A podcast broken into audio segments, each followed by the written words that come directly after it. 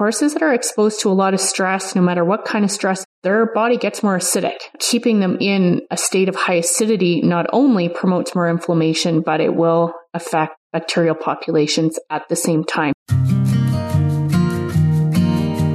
Welcome to this week's episode of Healing Horses with Alicia.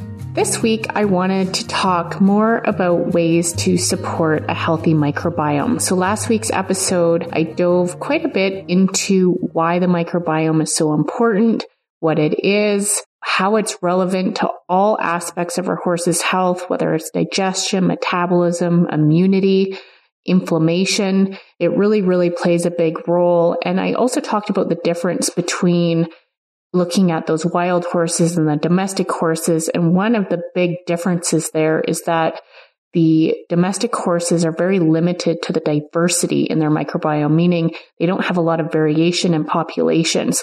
So in the wild horses, they're able to roam and pick and forage. And as they do that, as they're moving across the geography and the terrain, their immune system's learning all the time as they come into contact with different microbes. So make sure to tune into that episode if you haven't already, just to get a sense for why we're trying to support the microbiome, which is a lot of that is relevant to the hindgut. But as I talked about, it's relevant to every organ in the body. That is what makes up a big proportion of their immunity as well. So I did talk a little bit about how important the environment is in fostering healthy populations of bacteria.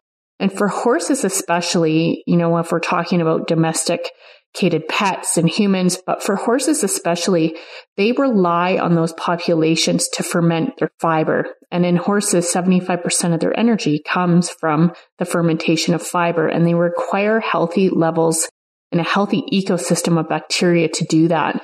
So when that starts to fall out of balance through poor feeding practices, a lot of toxicity, chemicals, stress, that's when you start to see a lot of health issues start to come up, whether it's colic or ulcers, fecal water syndrome, diarrhea. You can see a lot of immunity type issues as well, including scratches and rain rot and all of those sort of those festering infections that we see sometimes in horses. And that's chronic thrush as well. So we do need to support them. And one of the best ways to do that is to create an environment in their body that is conducive to healthy populations. And the first thing we always have to look at is food. So make sure that you know what's going in your horse's body. Learn how to interpret your ingredient list. I went through some of that in our last episode, so you can tune in there for some of the details about what to watch for. But one of the most common things, you know, we're all aware of if we are working with metabolic horses and laminitic horses too, is sugar. You know, sugar does feed unhealthy populations, and it can tilt that microbiome in an unfavorable direction. So making sure that we're not providing them with high sugar diets. We want to watch our high protein diets as well. So if you're feeding your horse too much protein, then their stomach can actually physically digest or handle. That's all going to end up in the hindgut. And then you end up fermenting protein. You ferment the alfalfa, and the hindgut is not meant to do that. So that is going to change the environment for a lot of those bacteria. High fat diets, I don't support either for a lot of different reasons, but it does affect the motility of the digestive tract. Like food, it changes how fast that food can move through. So watch your high fat. And then of course, just all the chemicals and preservatives and things. We want to make sure that's kept to a minimum as well. And part of supporting that environment is also regulating pH. So we want to see a healthy pH between about 6.4 and 6.7. That's just below neutral. So pH 7 is a neutral pH, and we want to see it slightly acidic. But when it starts to drop below that, you're going to start producing more acidity in that hindgut. That is going to promote the growth of other unhealthy bacteria. So we really want to make sure that we are not feeding them things that's going to drop the pH. So high sugar diets will do that. High corn. So make sure that you're not, you know, the corn's not sneaking in your feed bags. And other things to watch out for, of course, is medications. So medications will alter the microbiome, and it will have an effect on bacterial populations there as well. Ask yourself, ask your horse, ask your vet, are they necessary? Is this helping? Are we seeing benefit to this? Or, you know, do we have other issues cropping up because of them? Because they absolutely do have an effect on the health of those bacteria. So stress levels is another one I always tell people to watch out for. So, and this can be emotional stress, it can be physical stress, but high stress lifestyles for horses are easy because horses are just hardwired to be stressed. So that's just something to always keep your eye on. But horses that are exposed to a lot of stress, no matter what kind of stress it is, their body gets more acidic. And it's true for humans too. So keeping them in a state of high acidity not only promotes more inflammation, but it will affect bacterial populations at the same time. Making those lifestyle changes, looking at the diet, assessing everything that's going in their mouth goes a long way, because that's setting up the environment essentially for a healthy ecosystem of bacteria versus an unhealthy one. So in addition to all of that, the first thing we can start practicing is prebiotics. So prebiotics, they provide soluble and insoluble fiber, usually from plants, and the healthy gut bacteria can metabolize this for fiber. That helps increase the numbers and diversity of the microbiome without actually having to supplement a probiotic. This is just part of practicing prevention. So a foraging horse, meaning a horse that has access to grasses and leaves and shrubs and roots, they have a good diet of prebiotics. It's kind of setting them up for success. But unfortunately, in the domestic world, not every horse has access to that. And of course, we're all trying to manage pastures and grass and things like that. So that's not always possible. So we have to do what we can from our angle to see if we can provide them with some of this in a feed bucket, because that's just the best option we have. So beet pulp. I talked about beet pulp in a previous episode. It is a good source of prebiotics for horses. And it's something that I've witnessed over and over again with some of these metabolic horses, because it is a fiber and it does help improve hindgut health. The occasional horse might not be able to tolerate it if they have a weakened microbiome already, but I have personally witnessed a lot of horses get benefit from that. Chia seeds is another way to support prebiotic levels. And then we have some other things like cooked barley, cooked oats. I usually reserve those for very specific situations in horses where they're not really digesting all that well and they really need just something soothing and easy to digest, usually horses with ulcers and things like that. But for the metabolic horses, I don't often go for the cooked barley and cooked oats unless I have to, just because the glycemic index is a little bit higher. And then we have certain plants. So all the herbs, you know, if you're well versed in what herbs do and some of their properties, you can go and do your own research on what the best plants and herbs would be to provide prebiotics. But just a couple of them, marshmallow root can be very, very beneficial for ulcers and just helping the mucosal lining. Slippery elm is another one that you can look at, and any leafy greens from the garden or kitchen. So any live forage, you know, and that includes, you know, lettuce and spinach and cucumber, whatever your horse is going to eat, that can be helpful as well. So all that live forage provides a lot of phytonutrients in addition to prebiotics. So that's more on the prevention side. So let's talk about probiotics, because I know that it's a popular topic out there. A lot of people are already supplementing probiotics, which is great. If you haven't heard of supplementing probiotics, then you'll probably get a lot out of this, because probiotics certainly can offer a lot of benefit for horses just because of their hindgut and the fermentation process. So probiotics are living biological organisms. So they're not just a synthetic nutrient. That's not the same thing. And they have a number of health benefits. They have the ability to modify the microbiota to produce compounds that benefit health by targeting unfriendly intestinal pathogens and stimulating the immune system. So that's what we're after when we are giving our horses probiotics, all of those health benefits. So there are a lot of studies available out there. There's a lot of contradictory studies too, and I know especially with horses and health, things can be very contradictory in a lot of ways. So at some point, you just have to rely on your experience and what you see and what that particular horse needs. That is going to vary depending on the horse, the situation, and the health profile as well. So, but it can't hurt to try, right? Like if your horse has never been on a probiotic before, they have a lot of gut issues from gas to bloating to perhaps a history of colic or their fecal water and diet, like all that stuff. Definitely put your horse in a probiotic if you haven't done so before. So about the research, the studies are limited. So I don't always rely on studies for that reason, because sometimes we just don't have the information available. But nevertheless, there are different species that are the most common strains used for both people and animals, and that's the bifidum and the lactobacillus. So those are the strains that are the most common, even for humans. If you go into your human health food store, those are very common strains you're going to see on the ingredient list. And they have been shown to have a lot of positive effects in animal models other than horses as well. That includes improved intestinal immunity. So it helps actually reduce the inflammation and it helps detoxify as well. That means it's helping prevent more intestinal permeability.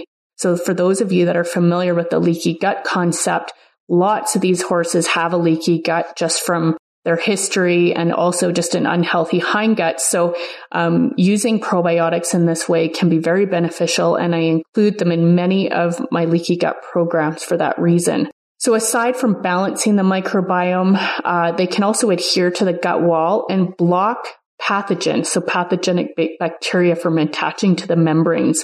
This is also an important point if your horse is struggling with autoimmune issues or just general poor immunity. And coming back to some of the scratches and the rain rot and the mud fever, a lot of those type bacterial infections that aren't life-threatening, but sometimes they're unsightly, but also they're not comfortable for the horse either. It's just a sign that their immunity is poor. And when you start to identify some of these patterns, it can be pretty clear that their intestinal immunity is struggling. Like if you look back in their health history and they've got a long history of long-term medication use, high, starch diets, high grain and sugar and protein, like you can kind of pick up that sort of pattern of toxicity. And then it doesn't take much to kind of get, okay, we have a hindgut problem, we have a poor intestinal immune system, and we really need to get that microbiome shifted back into a healthy position.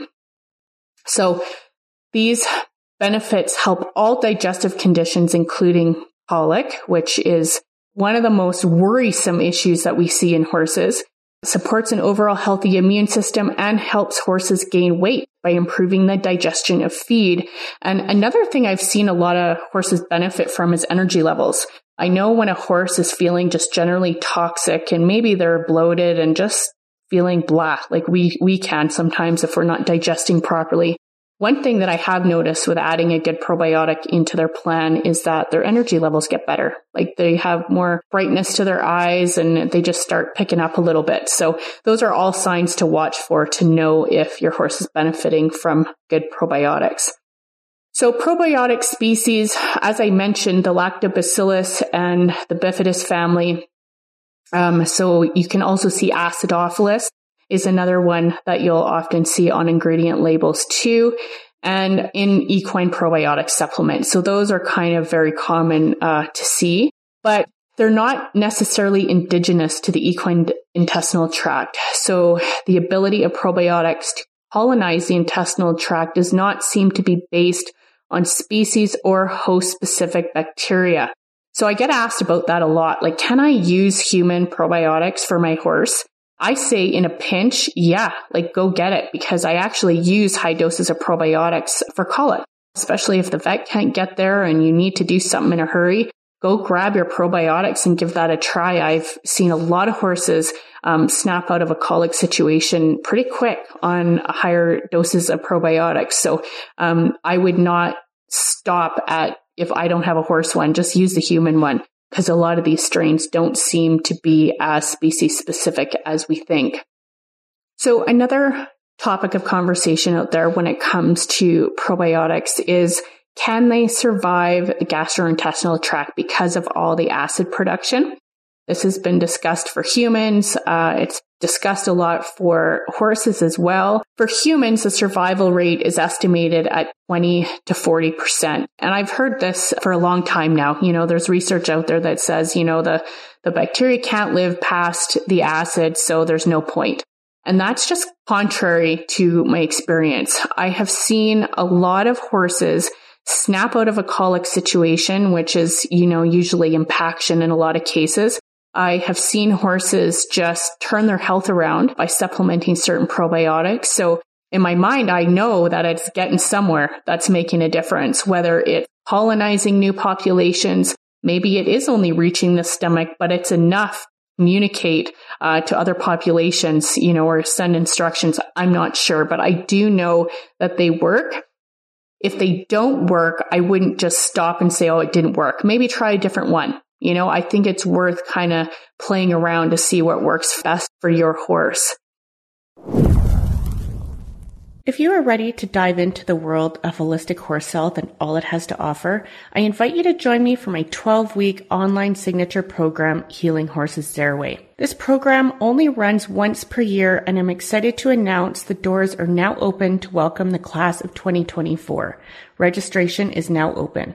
Inside, you'll learn how to formulate natural health programs using diet, lifestyle, single nutrients, herbs, and homeopathic remedies. And this course will also empower you with the tools and confidence you need to make informed decisions and take charge of your horse's health. If you want to learn more or you're ready to register, you can look in the show notes for the links. There's one link that will take you to a page to learn more about the program and how it's run, and the other link is just to get registered right away. I can't wait to welcome you.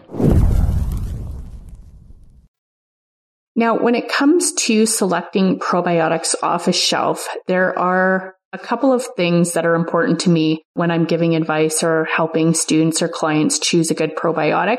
One of them is I like to see them refrigerated. So if you go into a human health food store, that's where you get them. You get them out of the fridge. If you find them off the shelf, it just means they're using stabilizers, and healthy live cultures don't survive at room temperature.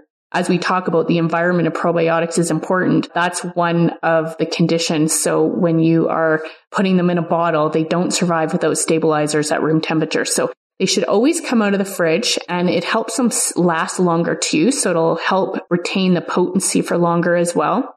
The other thing I'm pretty strict about, especially if I'm working with a horse that has a history of a lot of hindgut issues, whether it's leaky gut or ulcers, diarrhea, fecal water, any of those types of things, I don't want to see any other ingredients in my probiotics. Like if you're going to supplement probiotics, just pick probiotics. Make sure all that's in there are bacterial strains, and watch that there's no added sugar.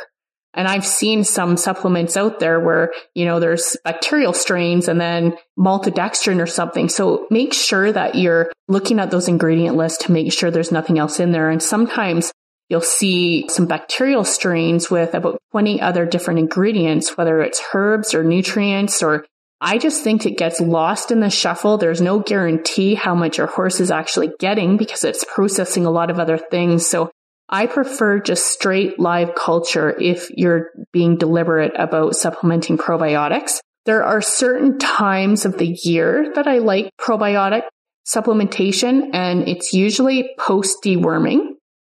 So spring and fall are good times to start looking at parasite counts. So if you're doing the chemical deworming at those times, it's a good idea to support them with a probiotic after you deworm to build up those microbial populations again. And I know that it helps, you know, and for a lot of horses, because those dewormers, they are chemical.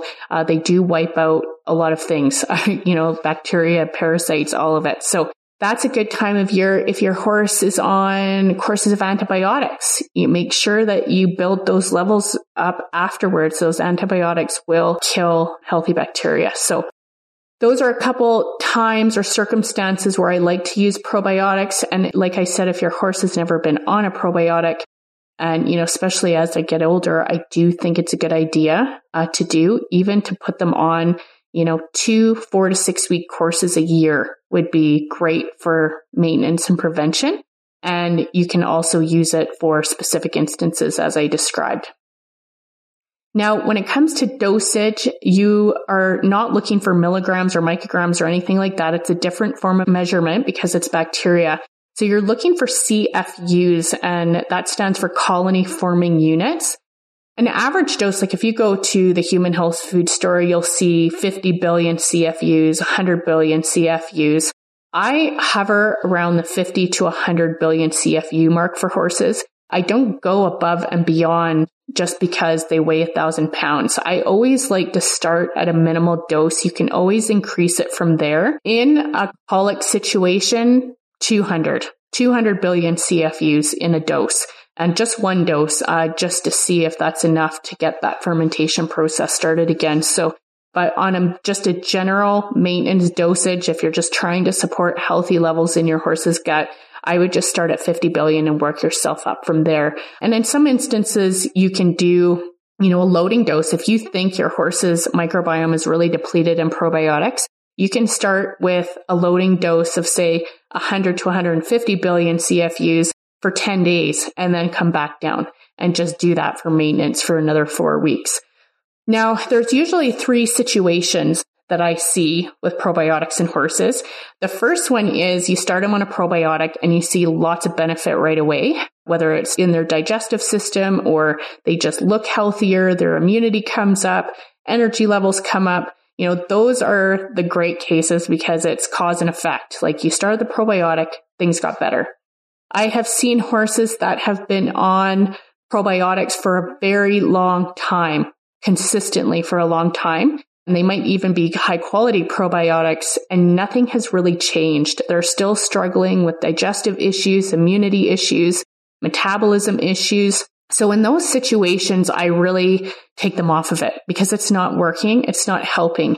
And instead, I shift my focus to diet. What kind of environment have we created in this hindgut? And how come the probiotics aren't working? And for some horses, and I can't explain it, it's just a feeling, an intuitive feeling. I just think that sometimes I don't know if allergy is the right word. It's just that they're not working for them. Like they might even be causing issues. And I don't have an explanation for that. It's just an observation. So if your horse has been on them for a really long time and nothing has really shifted for them, I would encourage you to take them off of it and just see what you've got. Like, where is the baseline? What issues are we still having? Did health decline or did health go up after you stopped using them? That's another thing to pay attention to as well. And then there are some horses where you start them on it and they've never been on a probiotic, but you start them on it and it just doesn't work. You see no improvement. There's no benefit. And in those cases, there's something else going on there that needs to be addressed. Probiotics isn't the be-all, end-all. It's not the only thing that we're looking at to improve our horse's health. It certainly can be very beneficial. But I say, as far as prevention goes, you would be much further ahead just by assessing all the things that are going into your horse's mouth. Because at the end of the day, that's really what's changing the environment is their food, their level of toxicity, what chemicals are going into their mouth, what other ingredients are going into their mouth, and what does that pH look like in the hindgut? Are they just very, very acidic? So that's usually where I would start, and making sure you're incorporating some prebiotics into their diet as well. But I've already mentioned throughout this episode some health conditions that it can be very beneficial for, but I'm just going to list them again so you're clear on what exactly probiotics can be beneficial for. So digestive issues. We have colic, colitis, diarrhea, leaky gut, ulcers, and also weight loss and nutrient absorption. So I see poorly assimilated nutrition all the time with horses. And so if you think this is your horse, starting them on a probiotic, if they haven't been on one, is a great place to start. Immune problems. Lots of immunity issues, I believe, is created with an unhealthy microbiome. And that includes all autoimmune conditions. One that comes up, more than I'd like to see is uveitis. So the equine recurrent uveitis is considered an autoimmune condition, but that's also cancer, feed allergies, infections. They can be acute or chronic, insect sensitivity. So just general allergies. There's some horses that are just allergic to everything, from bug bites, insects. Some of them get hives from the heat, anything that they're allergic to that goes in their mouth. So those horses have some immunity struggles, and I think often it does start in their digestive system. Horses with metabolic issues, so PPID, insulin resistance, PSSM, and of course we have stress as well. So stress is a big part of those metabolic issues. And we also have the respiratory stuff. So asthma, COPD, that all comes back to immunity too, where they're getting, maybe some environmental allergies, shortness of breath, those types of things where they're just very, very sensitive all around. So that's really what I wanted to talk to you about today as far as supporting that hindgut and being able to select a high quality probiotic. So hopefully that helps you in selecting some probiotics, kind of maybe putting the pieces together on why the hindgut just isn't working well, why they're still bloated and distended or gassy, all of those things. And we'll see you next week. Thanks for tuning in.